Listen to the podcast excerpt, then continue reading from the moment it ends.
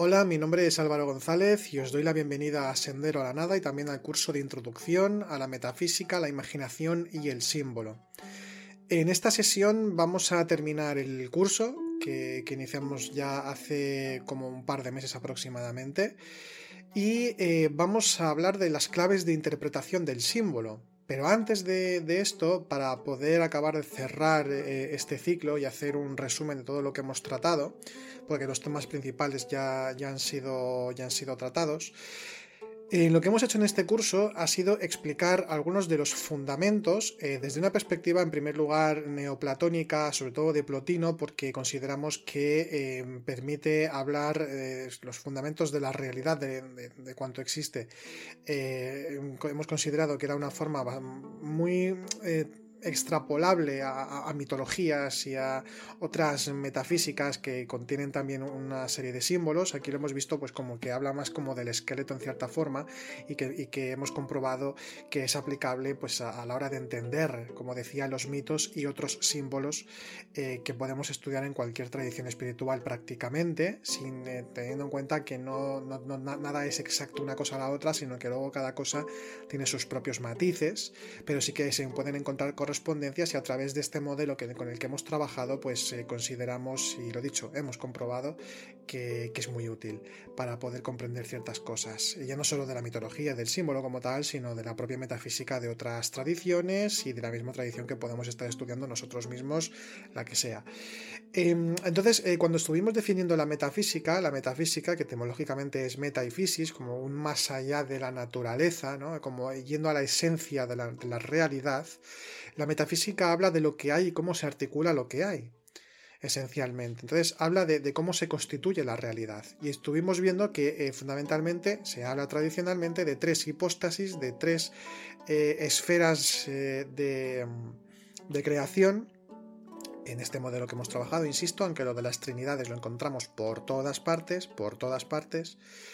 y estuvimos viendo en primer lugar al uno, el absoluto, el Deus absconditus, es decir, el Dios escondido, en parte también del Tao, aunque el Tao también sería la segunda hipóstasis, pero bueno, fundamentalmente lo que hemos dicho, que es lo innombrable, lo indecible, lo increado, aquello que va más allá de la existencia, pero que es el centro y origen de toda cosa, es la causa de todo, es el pleroma, la plenitud total y absoluta, la divina tiniebla total, que no se puede definir, que no tiene número, Curiosamente, eh, cuando se habla del 1, podemos decir, bueno, pues es que es un número, pero el 1 es el principio. El 1 es el principio. Pensemos, por ejemplo, que autores como Plutarco, cuando se refieren al primer número impar, se refiere al 3. Porque primero hay uno, luego tiene que haber dos, y así de esta manera eh, ya hay algo creado, hay una presencia que sería a partir del 2, y a partir del 2 se da toda la procesión, todas las existencias, todo lo creado, el despliegue de todo lo creado en su multiplicidad. Y entonces el 3, pues sería, en este caso, sería el primer número impar. Eh, y el 1 sería simplemente el inicio. En otras versiones ah, quizá encontramos el 0 también, ¿no? Eh, por otro lado, que el 0 también pues, tiene unas connotaciones de infinitud, no solo de nada, sino de infinitud y nada. Eh, pero bueno, esto es una cuestión que, que va más con el simbolismo de los números como tal.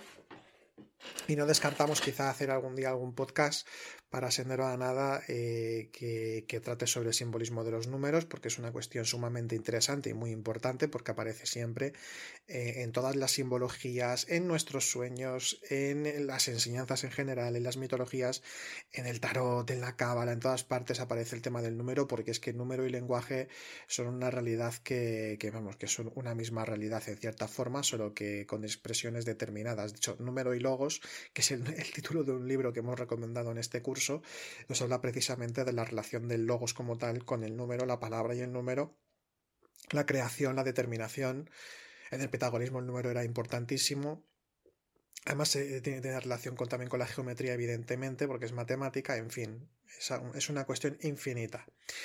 Haríamos algo introductorio en todo caso. Bueno, entonces, eh, lo dicho, la metafísica habla ah, de, lo que hay, hemos hablado del uno, de lo que aún es el pleroma increado, la plenitud del absoluto total, y hay un movimiento, digamos, hay como un impulso que se le puede llamar el hálito del misericordioso, como por ejemplo en el sufismo, el buyut, eh, se puede hablar de la palabra, de la primera palabra dicha, o de un, al menos como mínimo un principio de presencia, la presencia. Esa presencia es el ser, es el espíritu, es el océano eh, del espíritu, ¿no? Un océano que es una unidad total, pero como igual que un océano tiene eh, olas y tiene corrientes y tiene sus propios eventos oceánicos, con sus propias cualidades y particularidades, eh, pues lo mismo sucede con el espíritu. Tiene cualidades infinitas, con su propia particularidad, con su propia esencia dentro de la gran esencia.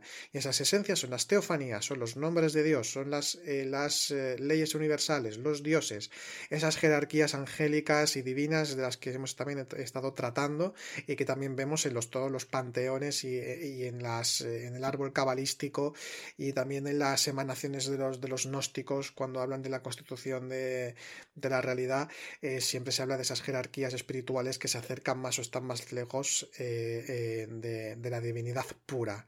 Ninguna está fuera del espíritu, pero sí en diferentes modalidades de, de ser. Y así de esta manera hay un movimiento que es el logos. El logos dentro del espíritu es precisamente ese movimiento propio del espíritu que concreta, que determina, que precisa, que guarda, que, ¿no? que, que, es, que, es guardadora, que es el logos, que es la, la, palabra, no la, palabra como solemos entender evidentemente en el lenguaje habitual, porque en todo caso sí que es cierto que es un reflejo del logos original, pero sí que es la concreción eh, que eh, bueno, pues, permite la manifestación de esas cualidades del espíritu. Y además el logos es el puente entre la siguiente hipóstasis ¿qué es el alma? El alma, eh, como hemos estado estudiando, por un lado macrocósmicamente, el alma del mundo. ¿Te está gustando este episodio? Hazte fan desde el botón apoyar del podcast de Nivos. Elige tu aportación y podrás escuchar este y el resto de sus episodios extra. Además, ayudarás a su productor a seguir creando contenido con la misma pasión y dedicación.